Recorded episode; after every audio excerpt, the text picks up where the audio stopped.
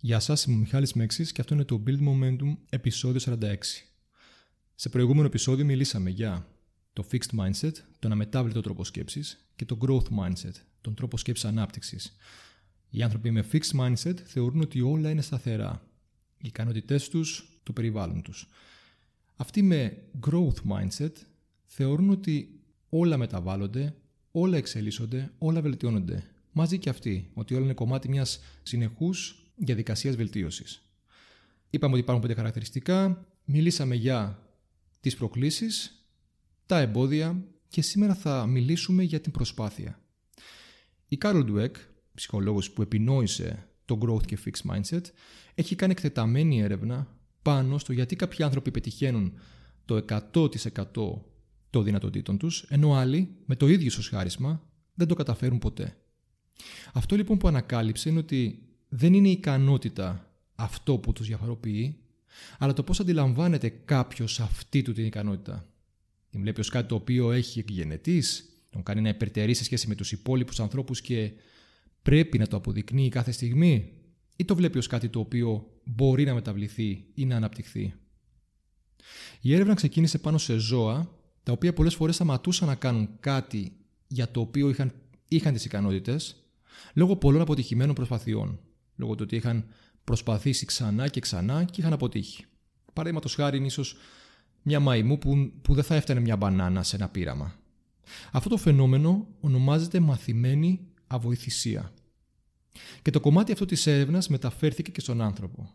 Γιατί κάποιος σταματάει μετά από μια αποτυχία, ενώ κάποιος άλλος συνεχίζει και προσπαθεί με όλη του τη δύναμη, σαν να παρακινείται από την ίδια την αποτυχία να συνεχίσει την προσπάθειά του.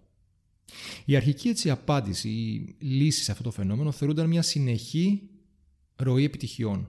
Δηλαδή, αν κάποιος κατάφερε να κάνει μια σειρά από επιτυχημένε προσπάθειες, θα αποκτούσε ένα θετικό momentum που και ψυχολογικά θα τον παρακινούσε και θα έσπαγε τη μαθημένη βοηθησία. Παρ' όλα αυτά, η Dweck στην έρευνά της υποστηρίζει ότι το αν κάποιος σταματήσει να προσπαθεί μετά από μια αποτυχία ή αν θα συνεχίσει την προσπάθεια, να μάθει καινούργιες δεξιότητες, παραδείγματος χάρη, να προσπεράσει εμπόδια, βασίζεται στις πεπιθήσεις που έχει όσον αφορά το λόγο για τον οποίο απέτυχε. Τι θέλω να πω με αυτό; Αυτοί οι οποίοι αποδίδουν τις αποτυχίες στην έλλειψη ικανότητας αποθαρρύνονται πολύ πιο εύκολα κατά τη διάρκεια μιας δύσκολης δοκιμασίας ή μιας αποτυχίας. Από την άλλη πλευρά, αυτοί που έχουν την πεποίθηση ότι δεν προσπάθησαν αρκετά θα ενδυναμωθούν από μια ενδεχόμενη αναποδιά που μπορεί να προκύψει και θα συνεχίσουν με ακόμα πιο δυνατή προσπάθεια. Ακόμα θα θεωρήσουν ότι όσο πιο δύσκολη μια πρόκληση, όσο πιο πολύ προσπάθεια χρειάζεται, τόσο πιο μεγάλη είναι η αξία της ολοκλήρωσής της.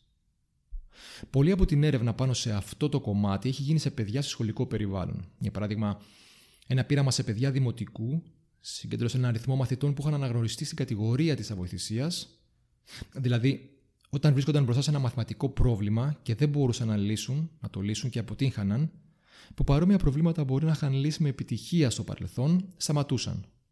Σταματούσαν να αποδίδουν και δεν βελτίωναν αυτή τους την αδυναμία, αυτή τους την αποτυχία.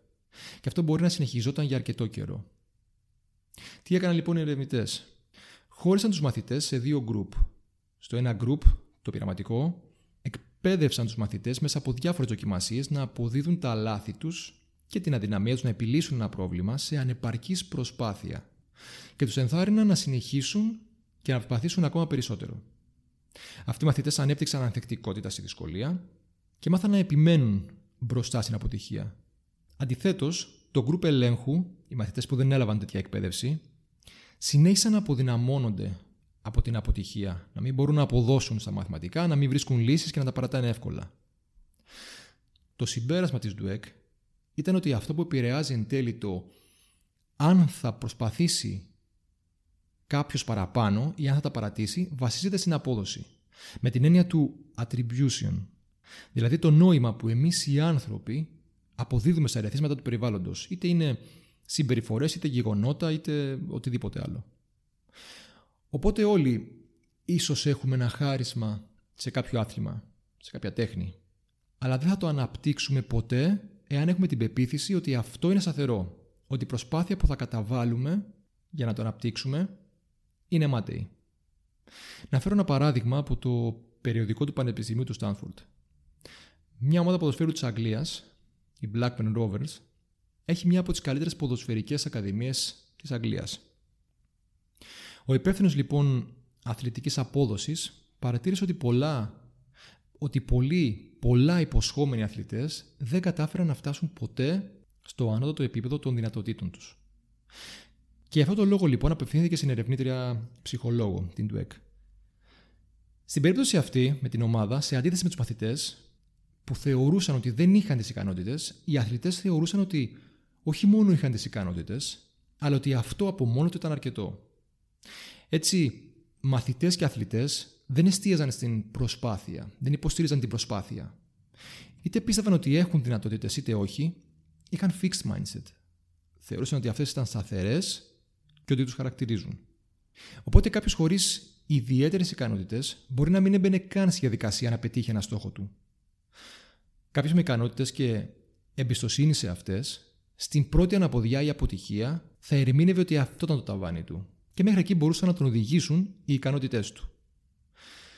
Τώρα, δεν είναι ότι οι άνθρωποι διαχωρίζουν την ικανότητα, το χάρισμα και την προσπάθεια. Αυτά συνήθως και για πολλούς πάνε μαζί.